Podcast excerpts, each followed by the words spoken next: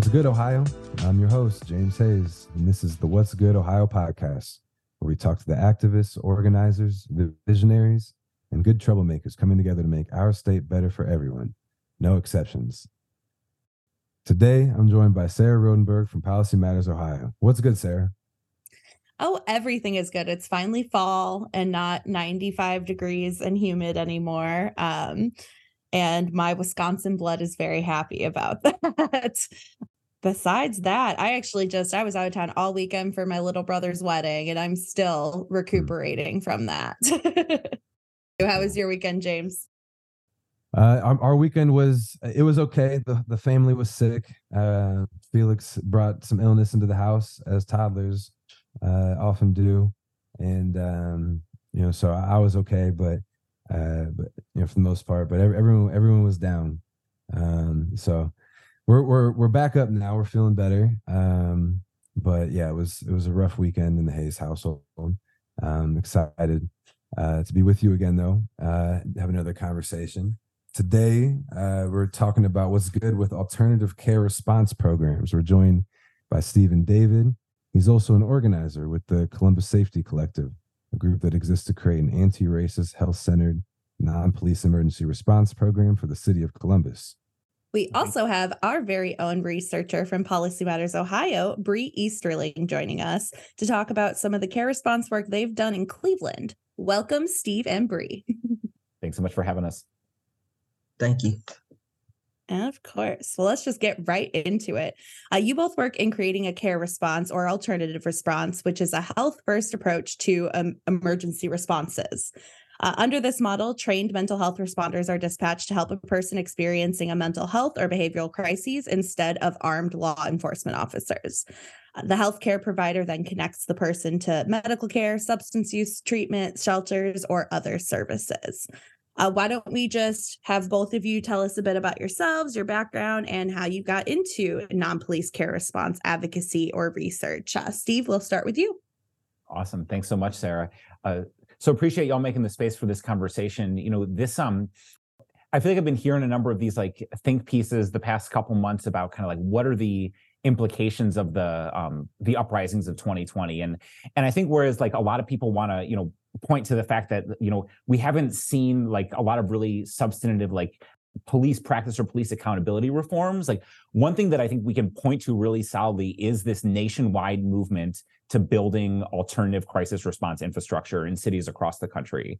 So depending on like whose report you read, you'll see anywhere between like one hundred and one hundred sixty different programs that are currently operating around the country um, in, in various cities. And so these take on like all different kinds of forms and, you know, from things like call diversion to co-response to non-police response. But I wanna say that at the jump, because I, I think like is an important thing. Like this is a place where like that movement like got, you know, concrete policies and programs that are, are are making people's lives better right now. And I think is an important thing for us to own right at the beginning. So to answer your question, Sarah, like I've been in this space for a long time. Like I'm a social worker by training. I've kind of been around um, community violence and anti-violence work, um, you, you know, my entire career in social work. And the organizing of the Columbus Safety Collective really came out of that summer of twenty twenty uh, when some folks were really starting to look at how our city um, spends its budget and these questions around like where our money goes and the fact that one out of every three of our dollars spent in the city of Columbus goes to um, to paying for police. And so um, those conversations have snowballed and become part of this like nationwide movement. Where um, we're trying to do some good work here in Central Ohio around it. Amazing. Thank you so much, Steve. How about you, Bree? Yeah, so, you know, I come to this work as a directly impacted individual um, myself. And so professionally, you know, uh, I've been in just like the social justice spaces, active, and so um, just social activism spaces uh, for, I want to say, a little over a decade now. A lot of people, and you know, just to Steve's point, is like, you know, the twenty twenty uprising was sort of a wake up call. But you know, as a directly impacted individual and as a person that comes from a historically marginalized community, like the the the, the alarms have been sounding since before me. You know, since before I I've existed, you know, if, if in the in the sense of even like this uh, uptick of awareness around um, police violence. It wasn't twenty twenty for me. You know, it was it was uh, Trayvon Martin. You know, it was Philando Castile. Um, you know, it was Corinne Gaines. You know, Mike Brown. Like, this is like twenty. We're, you know, we're talking twenty twelve, twenty thirteen, twenty fourteen. Where, you know, from my where I, you know, from my perspective in the community I'm from, that's when the the the, the alarms were, were ringing then. You know, Tanisha Anderson um, died within uh, during the mental health crisis, killed by police right here, Cleveland, Ward seven, within within uh, two weeks of Tamir Rice being gunned down, um, just ten minutes away from there, so uh, from from where Tanisha Anderson um, was killed. So, you know, that's how I show up in this. in this space, you know, as something, advocating for something that when I look, when I look back, again, as a directly impacted individual, it's like, wow, I wish I would have had that. And I wish my community would have been able to access something like this, because it it would have prevented a lot of harm. Um, it would have pre- it, it would have preserved a, a lot of lives. And as as we see it, it doing so now in the, in the, in the places that it has been implemented. Nah, thank you so much for bringing all that into the conversation, Bree, and you, Steve, as well. You know, for for for really grounding us in where this this particular policy comes from. You know, and, and grounding it in the long term work that's been going on to bring justice for for our communities, particularly Black communities. And I want to take us back, uh, Steve, to that that summer of twenty twenty, and you said, you know, there were a number of conversations going on that ultimately led to the creation of the Columbus Safety Collective. I was wondering if you could tell us a little bit more about, like, what what were y'all talking about? How did the Columbus Safety Safety Collective form? What did you form to do? Yeah, thanks, James. So um, the genesis of the Safety Collective, I, I cite a um, a single activist in Columbus that started a an Instagram account called The People's Budget of Columbus. She put out a, a graph um, that had a, um, you know, a bar chart of the city budget and how much we spend on police versus like how much we spend on some other things, um, with the uh, the title that um, cities are really just police departments with some underfunded services on the side, which is a good way to describe them, I think, if you're looking at like how, like where their money goes. But so the the Columbus Dispatch actually like picked up this um this viral graph and ran a fact check of it, because one of the bars in there was for education, and so the Dispatch said like, okay, well, you know, Columbus City Schools has its own budget, so this is a bit of like a misnomer as far as like how it's not like an apples to apples. And so I saw the Dispatch ran that, and then I went and, like, I put up a graph that I made. You know, I just like I downloaded like the city's operating budget and I made a graph of all the stuff. And it is true that like a third of the dollars the city spends goes to police, like two thirds go to public safety in general. And so after I put that graphic on Instagram, um, an organizer that I had known um, for a number of years that I like that I had met, um, you know, back in twenty fourteen, reached out to me and was like, "Hey, like you should be talking to these people's budget people." So it, it was really like it started like with that um, that awareness of like this is fundamentally like a policy decision, right? Like how like what we're investing in and how we're spending our money. So on the Discord channel that got started around um, you know the People's Budget of Columbus. Um, We um, started talking in one of these buckets about alternative or mental health or health first um, crisis response. And this is really like, for me, my entrance point was like as a social worker, as someone who's been around some of the work happening around Columbus public health and, um, you know, just these alternative approaches um, to community safety that we've, you know, been hearing about for years and years and years. And so I kind of brought that perspective of like being aware of some of the stuff happening and kind of like the mental health and service provider community, um, and then got connected with some other folks that were, you know, trying to do this work. You know, there there was an economist, um, you know, somebody who was like working with older adults, uh, somebody who was working in the housing space, and but we all like saw this as something that like our city should build, and quickly became aware that there's other programs operating in different forms like all across the the country. So um, it was really kind of like this moment of like finding a group of people and opening our eyes to what was there, and then started pushing on um, on the city of Columbus to make these investments. And so we formed the Safety Collective just to like project some power and, and pretend that we were bigger than we were. And since then have um, been able to have a lot of great conversations with community and um, and and build some momentum around this issue in our city. Great, Steve. Um, and then Bree, you've been working with community members, advocates, elected officials, and other stakeholders to establish a care response in Cleveland. Uh, how has that work been going? What's what's our status at this point? Yeah. So um, yeah, I can, I stepped into the um, like the advocacy work around care response in July of last year, and that was um, my intro to the work was uh, when I was brought on um, through Policy Matters Ohio um, as a, a public safety fellow. Um, and but prior to me being brought on, the work was already being done. There was a grassroots organization that was founded by um, Elaine Schleifer and Josiah Quarles called Reach, um, responding with uh, empathy and access to community healing, um, that had really uh, just explicitly, explicitly um, and intentionally uh, created this organization to focus solely on um, building out a, a non-police care response for Cleveland. They partnered with Policy Matters uh, along with uh, N E O C. Uh, it came out with this uh, huge, like, directly impacted survey um, that targeted specifically the unhoused community uh, initially uh, to get their response and their feedback and have their voices heard on what their interaction has been like with first responders here in Cleveland.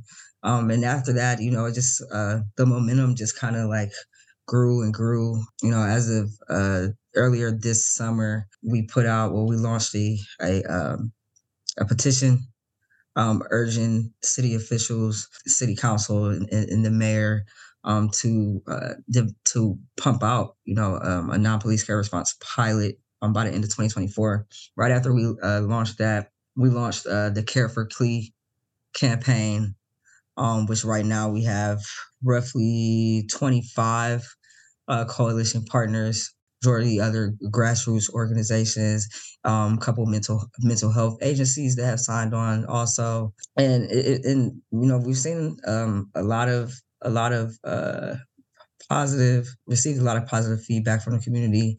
Um, there's been a lot of progress. Um, there was a report that um, came out out of another um, coalition's uh, working group that we had um, over this past winter that was presented to uh, the county Adams board, um, you know, urging, again, urging them to put funding behind uh, non-police care response pilot. So uh, that has gained some momentum, you know, at least in in theory. Um, you know, they uh, are slated and have come, come out on records to state that, um, you know, there will be funding behind a, a, um, a care response pilot. Um, in, in partnership with the county and the city of Cleveland. The thing that, you know, I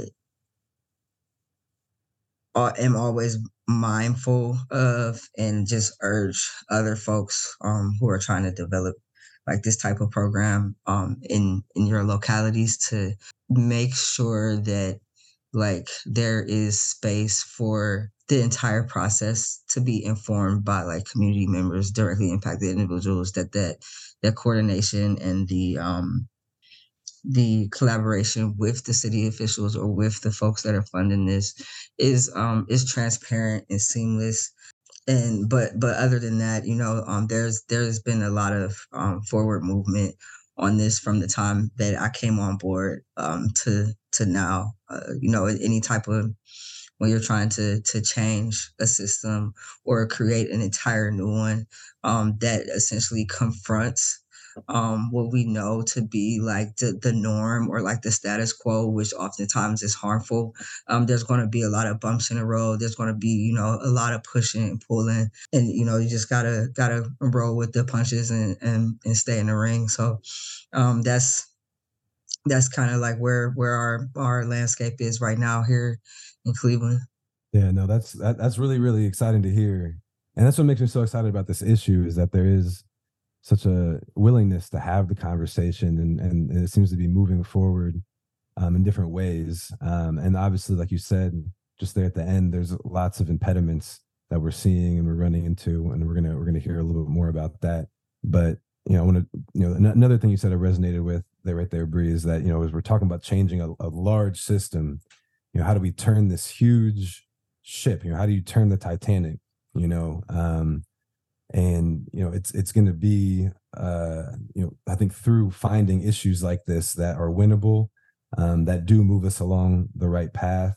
I remember early on, like in twenty fourteen, when I got involved in doing work around policing, um, I remember being on some calls and people were talking about like, oh, we got some great. Great demands. Let's let's do body cameras, you know, because we don't have body cameras. And everyone's like, that's a great demand. And then it took about like three weeks and people were like, you know what, that's just going to put more money into other people's pockets, somebody's pockets, to actually expand the size of uh, of, of sort of the carceral state. Um, and so, uh, you know, these finding these types of reforms that actually put us on the right path, where we're, we're really asking our communities a question about how do how are we going to provide safety? How are we going to be safe? Um, are we going to do it through punishment? Are we going to find you know, other other alternative means um, to provide safety? Right. Um, and no, so, uh, yeah. Let me just say, like, yeah. I mean, yeah. that's what it comes down to, right? Like, I, like at the at the like base of this, right, is bodily autonomy, okay, and and and looking at things with like not even just a health first approach, but a restore a restorative justice approach, like versus punitive, like because how I don't know, like how many, you know, like research papers. You know, need to come out to show that like a punitive approach just does is is not conducive to, you know, addressing the issues that um, we're seeing in our communities. And um, to piggyback off of Steve, like um, how I don't know, like how many, you know, like research papers. You know, need to come out to show that like a punitive approach just does. Is is not conducive to, you know, addressing the issues that we're seeing in our communities. And um, to piggyback off of Steve, like in terms of like what the budget landscape looks like in Cleveland, you know, like yeah, you know, Cle- Cleveland has a Cleveland has a budget. I think this it last year it was like one point eight billion. This year is one point nine, and you know, out of that, public safety gets like a third, over a third. Um, and to, to what end? Um, we have a um, a mental health response advisory committee here, and um, they have reported that like for to, to the two years that it was running, almost ninety percent of all the incidents that were responded to by Cleveland's crisis intervention um, team, the C I T officers involved, um, was involved with somebody um, with the mental mental health center. So ninety percent of the calls that, that they were able to respond to, which even within that ninety percent, the C I T officers are still only responding to thirty percent of the calls that come through and are flagged as, you know, um, as a, a mental health crisis.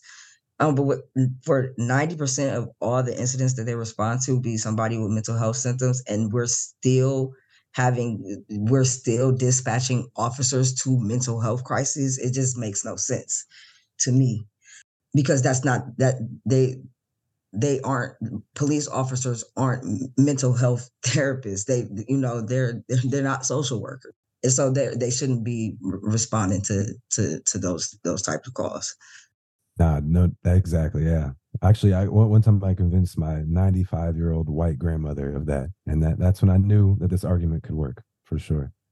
Um, well, and I think Steve, that's the oh, yeah. point too. I was just going to add that, like, I think a lot of the cops even don't want to be answering some of them. Like, that's the other part of it too. Like, it was never meant for police to be the response to every negative situation that occurs. So yeah, I think that it's one, it's a, a like program that literally every side should be able to get behind. And I, th- I think, Sarah, like the, like the political utility of this issue right now, I think is like one of the reasons why we're seeing momentum around it. Right. Um, But I want to get back to, to Bree's point about community input and, and community control. And I feel like that's actually like the biggest opportunity of this moment right now, is that we're in this moment where like folks in our cities have like a an issue that there's like general agreement on and are interested in building something new.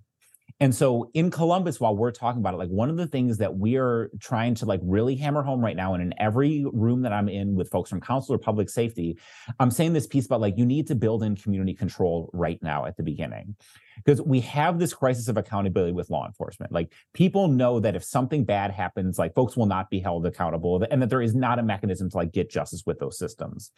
What we have here is, like, you're talking about building something new. So let's build it where the community controls it from the beginning. And so for us, like, we've been talking about, like, building an advisory board for this program that is representative of folks in our city, um, maybe pulls in some additional kind of expertise that we would want, like evaluation expertise, like some of these kind of like intervention skills, um, and let them like hire and fire the director of it, like give them teeth to do the thing so that the community can actually own it. And I think that, you know, In in like December of twenty twenty, January twenty twenty-one, our city council did this reimagining public safety process with these set of hearings and everything. And so, you know, out of that, they like got some data where like eighty-five percent of people who took their survey said they were somewhat or very comfortable with like building one of these programs. But if we're actually going to do that, like reimagining thing, like this isn't about just like building a like a program with like, you know, you have a social worker here that goes and, and, and does a thing. Like for us, this is like a restructuring. Like let's actually reimagine it. And we do that by like giving people direct control over it. And then the the important piece of that, like to me, is one about like scale and budget.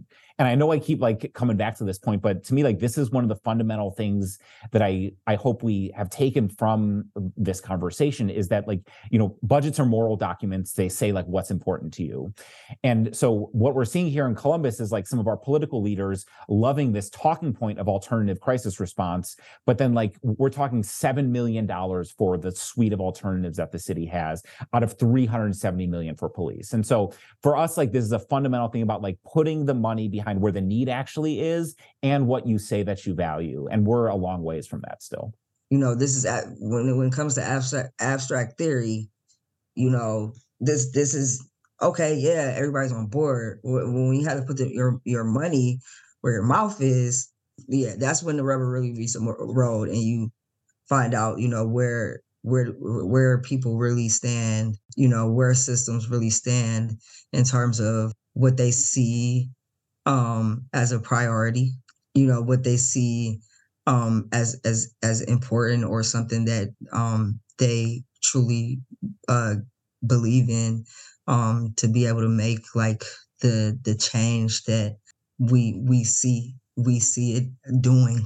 Um, in in other cities, um, and so yeah, definitely, Steve. Shout out, shout out to you for saying that because yeah, I yeah I couldn't I couldn't have said it better. That that is that is one of the the the big like the biggest hangups, and not even just in, in care response, but um, in in anything uh, that is, you know, presented that is new, um, that, you know, acts as a reclamation of power and autonomy um, for communities. Like this goes beyond care response. Like even with like participatory budgeting here in Cleveland, you know, we're seeing the same, you know, the same type of pushback because these are things that have not been seen before, have not been tried before. And not only that, they're rooted in reclamations of power um, to the people who have, have been deemed powerless. Uh, through these types of, of policies and, and, and budget prioritizations. Yeah, there's so much to dig into, and all. Yeah, I I, I feel like we could just keep going back and forth um, all day because yeah, there's so much to dig into, and you're absolutely right. There's such a link between um, both of the issues you just talked about, and it's interesting because, you know, you said they haven't been seen here, but they they're seen all over the country. Um, they're seen, you know, so there, there's lots of models. It's it's nothing particularly new. Um, in that sense, but um, but Steve, there's one thing I wanted to dig into a little bit more because I know early this year in February, um, the Columbus City Council award did, did awards uh, uh, some money um, through a budget amendment. Uh, I think one point two million dollars for a non-police police emergency response pilot. So I was wondering if you could speak a little bit about h- how did y'all sort of accomplish that? What has happened since then? What has been done with that money? Yeah. So short answer to that question, James, is nothing's been done with it yet. So what, since then, it's been frustrating, right? Um, so I guess like what got us to that point is like in um, in the the the lead up to the release of the twenty twenty-three operating budget, we were trying to push on on Mayor Ginther and public safety to allocate ten million dollars for non-police emergency response. Mayor Ginther didn't include any money for the program we've been asking for in his executive budget. He did put some more cash to the existing suite of alternatives that we had in the city. So we have a call diversion program, which is like a social worker in the call center, two follow-up mechanisms, one for older adults, one for overdoses, and then a police social worker co-response program. So he gave some more money to those other alternatives, but did not allocate any money towards a, a non-police response program. So um, the executive budget didn't contain any of those funds, um, but then uh, Council President Harden allocated these one point two million dollars in an amendment to the budget to stand up one of these programs, was the commitment that he made. And so what we've seen since then is um, really continues to be this like lack of buy-in from the folks in public safety about the need for this program. Like we continue to hear it. Like I was, I was in a conversation last week where we can, where we continue to hear them say, "Well, like, what's the problem we're trying to solve here?" You know, like we we have these, like we have this co-response program, we have the, you know, the social worker in the call center. Like, what problem are we trying to solve? And and to me, like this gets to to Bree's point about like the the problem that you're trying to solve is that you have relied on police to cure every social ill. Like it's, it's like problem number one, and so like we're trying to solve that. And then also to give community control over their safety. And so like those are the things that we're trying to, to do with this. Um, so has been frustrating, you know, because like there's this money that council has set up and, but yeah, like in the conversation we're having, like we're still not seeing that buy-in on the public safety side. So even with this issue that has like this, some of this political utility, when it comes down to it and you like ask folks like in public safety, like, do you want civilian response or non-police response, like whatever you want to call it, like you still get that resistance from them. And they say these things about like, oh, well, you know, we like, you know, it's not safe for like these folks to be doing this stuff, which to like, to anyone who has like ever done community work knows that like you are in these neighborhoods all the time. Like the things I say is like social workers are in these neighborhoods every single day with a clipboard and a bed bug chair, you know, like they're in these communities, they're talking to these people all the time, you know. So um, we're still trying to dispel those notions that like only a militarized police force who drives in, you know, forty-five minutes from outside of the city to drive around these neighborhoods, they're the only ones who can safely engage with these folks. And we just know that that's not true from anyone that's like done like any kind of community facing work. So there's still like obstacles for it. Like we are like seeing momentum like around these conversations, and like um, we've been like trying to pursue this inside game. You know, like we we have some folks that have been champions of it in council and are trying to like get them to use that cash to like we need to hire someone to hold the work. And so one of the things that like is happening here is like Columbus has this suite of alternatives, um, you know, R R U, M C R, Spark, and React, but nobody bottom lines that work. There's not like any single person who's responsible for the alternatives. And what we've seen in some other cities that have scaled their operations more is that they'll often like create an office where all these things live. And so we've been like asking the city to like spend that money, like hire a staff person or a consultant, like bring somebody on to hold it so that then you can line up the external and external stakeholders needed to do this successfully. Um, so we're hoping that happens, and we're hoping that like we can get some more money in the coming budget. Um, and we're planning some some events like ahead of the, the November release to hopefully make that happen. Uh, Bree, after listening to the challenges that Steve has faced in Columbus, uh, have you experienced like similar obstacles in Cleveland, like the lack of buy-in from people who seemingly should be buying in? Yeah, I mean, well, you know, our biggest hangup has been um, something that is highly like critical into like like developing something like a care, a care response, which is dispatch data. Like, we have not been able to get our hands on dispatch data. It's been, uh, yeah, that, that's that's another, um, that's that's been another like huge barrier uh, of trying to acquire the data that that you know is needed to see like what you know what are the what are the neighborhood um, like hotspots. You know, where we're seeing like an uptick in, in um, and, you know, Greg, like as a, as an organizer and, and as a person from the city, like, I mean, I could tell, you know, I don't need the, the, the data per se, but when, you know, when you have to, you know, go through certain processes and procedures in order to like have this, like, you know, publicly funded or like funded by like gov- government um, dollars, you know, there's just like certain hoops you have to jump through um, to be able to, you know, show show the evidence, show the work, um, and and data is inter- integral to that, and that has been like um, one of the biggest hangups.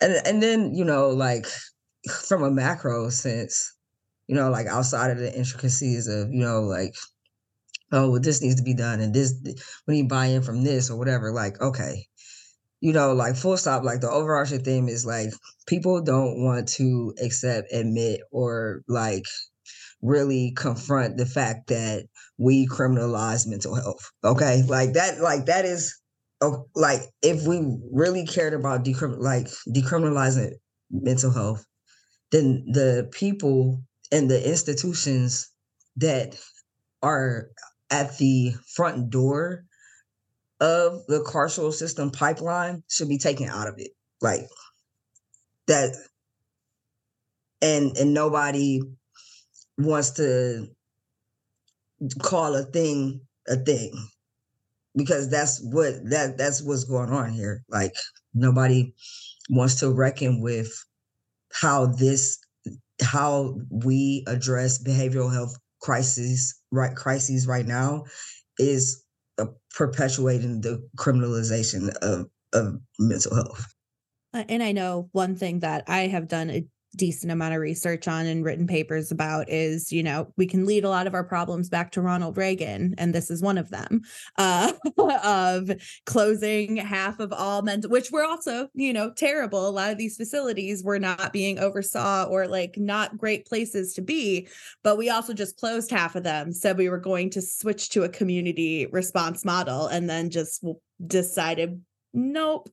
And moved on. So yeah, that is the criminalization. And then also just like, you know, we've destigmatized mental health as much as uh, I did air quotes there. I realize this is a podcast, um, destigmatized with air quotes in the sense of like, oh, if you're a little sad sometimes, or if you're a little anxious sometimes, like that is, we are talking about, you know, people experience serious mental health issues. And yeah, absolutely.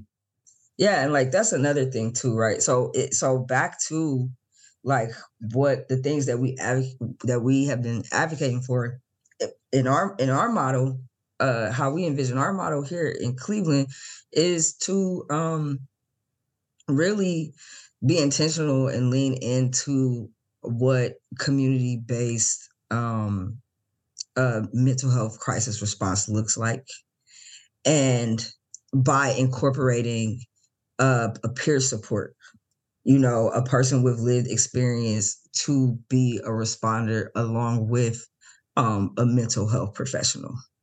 Because oftentimes the person with the lived experience is going to be the the the um, the most impactful person there to at least be able to de-escalate and, and resonate with um, and empathize with the individual that's in crisis.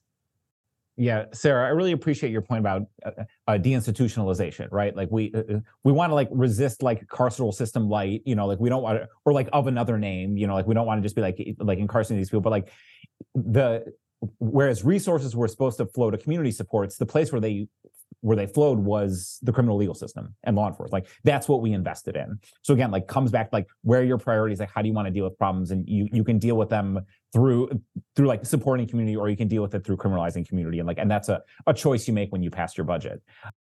One of the other the things that I want to like point to here though is we're never talking about non-police response as just like for people with documented mental health issues.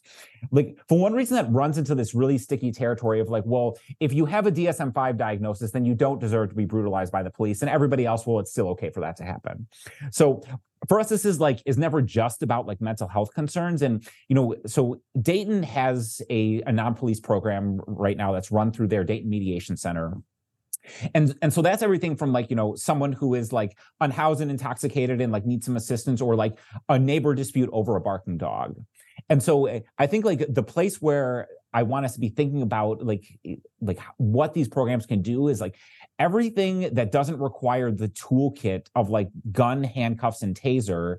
You should have that other option available to get some help on scene that does not involve law enforcement.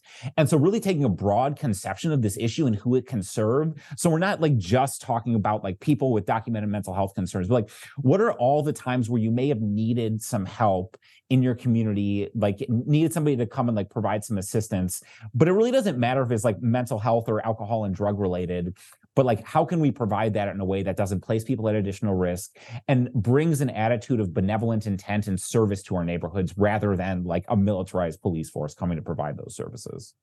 Exactly. Because you know what? Because that's the thing, like, and, you know, in the spaces where I talk about care response, I, I, the, how I describe it is that, like, this is just the floor. Like, this is not the ceiling. Like, this, this should this should be the standard and the and the door to um, exploring um, other ways um, to to exploring other ways that things can be addressed without the presence of police. Um, and that goes into this. It isn't isn't exclusive for people with diagnosed mental um, mental health issues, and and it's important to say that specifically for Black communities, for queer communities, for for communities that meet at the intersection of that, that has such a, a barrier to accessing healthcare to even get a diagnosis, and even if you do have the access to that healthcare, because of the the the, the systemic racism that goes on in that institution, to be misdiagnosed. Right? As something else, they're like, no, you know, this cannot be exclusive to people that fit into that specific group. Um, this doesn't, just, we're not even just talking about like decriminalizing mental health. We're talking about decriminalizing poverty. Okay. Like care response can be used to to to um, respond to a, a trespassing call just because somebody's annoyed that a person is unhoused and sleeping on, on, you know, on the street or in front of a building. Um, you know, this this can be used to uh, address um, what what um, society may deem as abnormal behavior, but it's just somebody that's neurodivergent. Like, you know, like this, like all the ways that um, different groups of people that don't fit into, you know, what our society deems as normal should be able to be um, addressed uh, with with with empathy and um, care, without any type of militarization um, or likelihood of, of being arrested, jailed, or killed.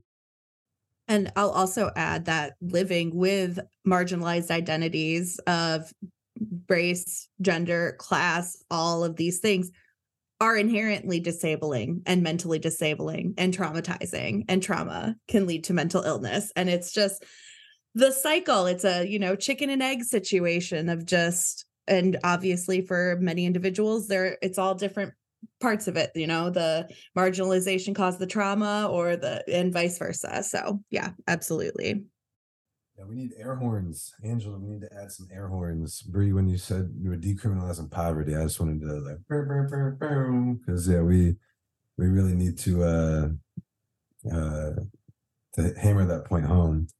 And this issue is is a doorway, as you said, sort of into a much broader conversation that we need to have. Um, and we see, you know, how the world is going and how militarism, the mindset that leads us to over-policing, what it, what it can bring us, you know, um, in, some, in so many different instances. Um, you know, Steve, I know that there's another budget season coming up, the local level in Columbus. So I was just wondering, uh, especially after hearing you talk about how, you know, nothing really has happened since uh, the one point two million dollars was awarded in the last budget. You know, like what are, what are some of the ways that the Columbus Safety Collective is thinking about approaching this next budget season? What are some of your plans um, to continue the work of implementing a non-police response and, and program in Columbus? Yeah, absolutely. So um, I would say like follow us like at C B U S Safety Collective because uh, we're going to be putting out the call for folks to come out um, ahead of the budget process. And um, our ask to uh, the folks who set the budget in our city is largely the same as last time. We have a plan and like, where is yours? Like last year we presented the city um, a blueprint for what we were calling the Crisis Intervention and Voluntary Linkage Program, or C I V L. And we asked for ten million dollars to fund that. We had a, a line item budget and an org chart of how we think that should be done. And we think that they should invest in it. This is the time people are asking for it. And like, we're, we're waiting for that to happen. One of the things that, you know, our city two weeks ago uh, just had a another hearing in council chambers on the state of the city's alternative um, response programs. And we continue to just like not hear a vision from public safety leadership about where they want these programs to go. Like, so um, the the mobile crisis response program is our co-responder, like police and social worker co-response program. Um, they keep talking about it like, oh, it's this pilot and we're assessing it. Like this, this program's been here for five years. Like at some point they need to get serious about these things. And so just um, just recently in our city, um, a man who was having a um, was having an actual like mental health episode, his sister tried to call and get access to one of these alternative programs. Um, and the police ended up uh, showing up, kicking in Michael Frierson's door and shooting him. Um, and so there's a piece about like just the the vision of like making sure that like these aren't just talking points and everyone in our city actually has access to even the services that exist. You know, so we don't have the thing, the most important thing that we need, which is like the in-person non-police emergency response. But then the other pieces like the call diversion and the follow-up mechanisms like also need to be scaled. So we're really gonna like keep pushing on this this issue of like, are you serious about it? Like we're hearing it mentioned like in the campaign ads that are airing right now. Um, we want to see it like them buying more than just talking points and making sure that folks have actually access to these services. Um, no, that makes a lot of sense as uh, as as you're moving forward, and I really like like how you're thinking about concretely pushing uh, forward um, through this budget process. Look forward to to hearing how that goes, seeing how that develops. And I know that y'all will be continuing to push, so seeing what next steps come, you know, through the budget process, um, however it shakes out. And you, Steve, you shared a little bit of how how folks can sort of get involved and keep paying attention um, to the work that you're doing here in Columbus. Bree, uh, how can folks stay plugged in to the work that that y'all are doing in Cleveland? Yeah, um, so uh, we have um, Reach has um, a social media account. Uh, on I G um, at Reach N E O. Um, there's also um, the website reach N E O dot org, I believe. Yeah, the care for C L E dot com uh, to to stay uh, updated on what's going on with the coalition, who the partners are, uh, and how to get involved. Uh, Policy Matters. Um, we are in close partnership um, with Reach, so and we're on all all social all socials as well.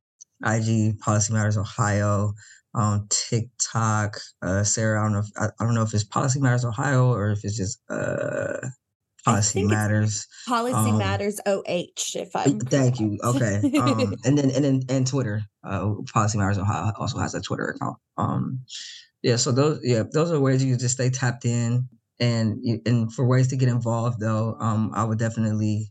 Uh, plug um, Reach website and the uh, care care for C L E dot com. Um, there's a tab for uh, anybody to fill out their contact information if they um, want to be uh, more involved or learn learn more about what's going on.